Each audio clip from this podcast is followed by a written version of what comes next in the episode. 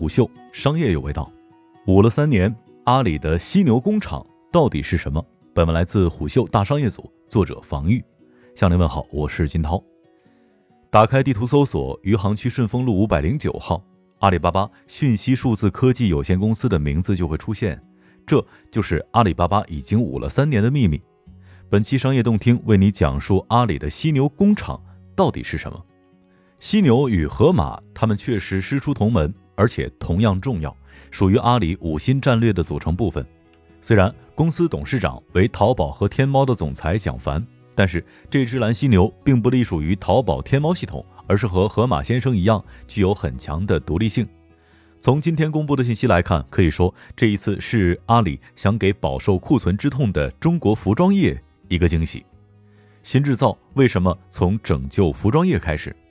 最近频繁亮相的蒋凡又一次出现在公众的面前。他在致辞当中说，犀牛制造平台希望把数字洞察应用在制造环节当中，实现真正的产销一体化，帮助中小商家解决生产供应链当中的一系列痛点。我们希望真正可以实现数据驱动，将消费者洞察、行业洞察与生产环节紧密相连，实现更聪明的生产排期和弹性生产。根据阿里方面的介绍，新制造的目标是具备从五分钟生产两千件相同产品到五分钟生产两千件不同产品的能力，让创业者、中小商家都能够聚焦核心能力，并且带动中小工厂实现数字化升级，提升中国制造业的竞争力。这里我们先跳出一下，什么是中小商家的核心能力呢？表面上是更好的卖货，其背后则是真正花更多的精力去洞察消费者。现实中，中小商家往往是一只眼睛看着消费者，一只眼睛盯着自己的供应链状况，核心就是库存的水位，无法做到心无旁骛的只看消费者。这一点在服装产业尤其明显。众所周知，服装是一个大产业，有三万亿的市场规模，但是服装行业也是一个高库存的行业。因为受到时尚潮流的影响，供需的匹配在服装行业是一个永恒的难题。此外，季节性的变换也会影响着服装业的供需匹配。按照服装业过去以产定销的行业规律，现在正在穿的秋装其实是夏天生产的期货，少则两个月，多则六个月。传统的服装行业像是在赌博。犀牛制造并不是一上来就要颠覆什么或者拯救全行业，而是先解决服装行业当中中小商家的痛点。服装大品牌制造能力强，现金流更为充裕，抗风险或者说消化滞销库存的能力相对好一些，而中小商家的痛点就更为明显，他们希望能够抓住潮流，以设计和反应速度取胜。但是由于订单量过小，往往得不到制造商的支持和优先排期。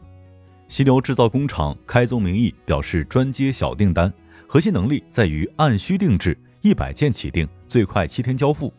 简而言之，从下单到消费者穿到身上就七天，这让服装品牌快到飞起，抓住时尚潮流。目前已经有两百多个淘宝中小商家、产业带商家和直播主播已经用上了犀牛制造。那么，犀牛制造是如何实现的呢？举个例子，一个品牌要想定制一批数千件的十二星座 T 恤衫，我们知道服装的面料差别不大，据说 百分之五十 都是相同的，难度在于同一款面料不同的染色和印花图案。对于印花的问题，犀牛工厂首创数字印花，可以将印花工艺参数以投影的方式进行定位，取代传统工厂手动画框定位的方式，大大提高了印花的效率。在工厂内，工人的任务、工作排期都是数字化可视化的。在原料方面，犀牛智能中央仓犹如餐饮行业当中的中央厨房，可以智能采购和柔性供给。犀牛制造的每一块面料都有 I D， 资源利用率较行业平均水平提升了四倍。在工厂方面，类似于河马悬挂链的智能导航、棋盘式吊挂被发明出来，通过物联网加人工智能技术，可将吊挂衣架自动分配至相对空闲的工位，改变了过去服装工厂吊挂单向流转容易拥堵的问题。这说明了阿里在执行五新战略推进的时候，背后有一些一以贯之的东西。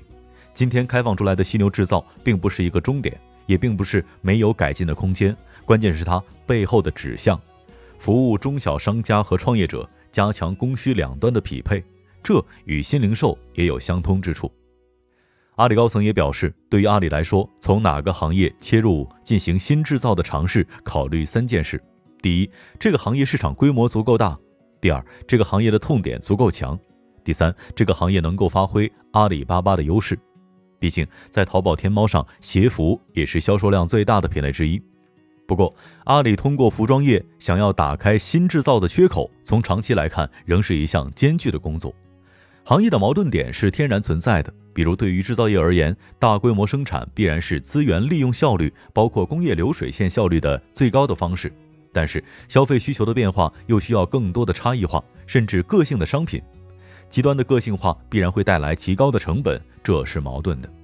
而对于中小商家而言，他们的优势在于灵活性更强，面对市场变化决策机制更快，但是调动资源能力和议价能力弱，也无法承担太高的成本，这也是矛盾。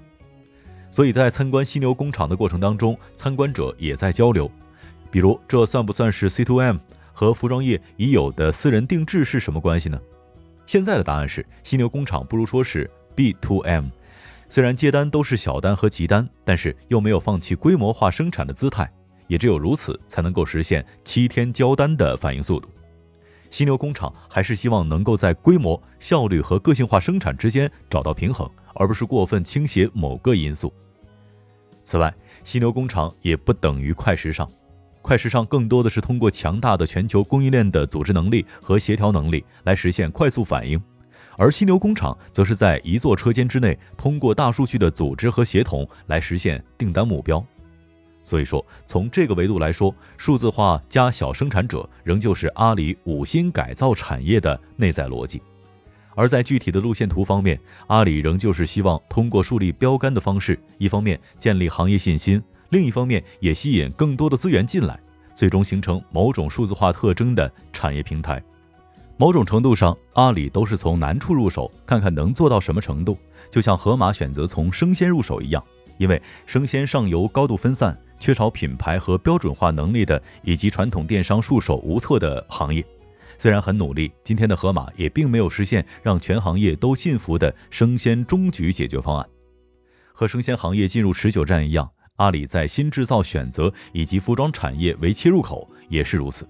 所以今天刷屏的那只蓝犀牛亮相虽然漂亮，但是只是新制造长征的第一步，未来的困难还在路上。虎嗅商业有味道，我是金涛，四点水的涛，下期见。虎嗅商业有味道，本节目由喜马拉雅、虎嗅网联合制作播出，欢迎下载虎嗅 A P P， 关注虎嗅公众号，查看音频文字版。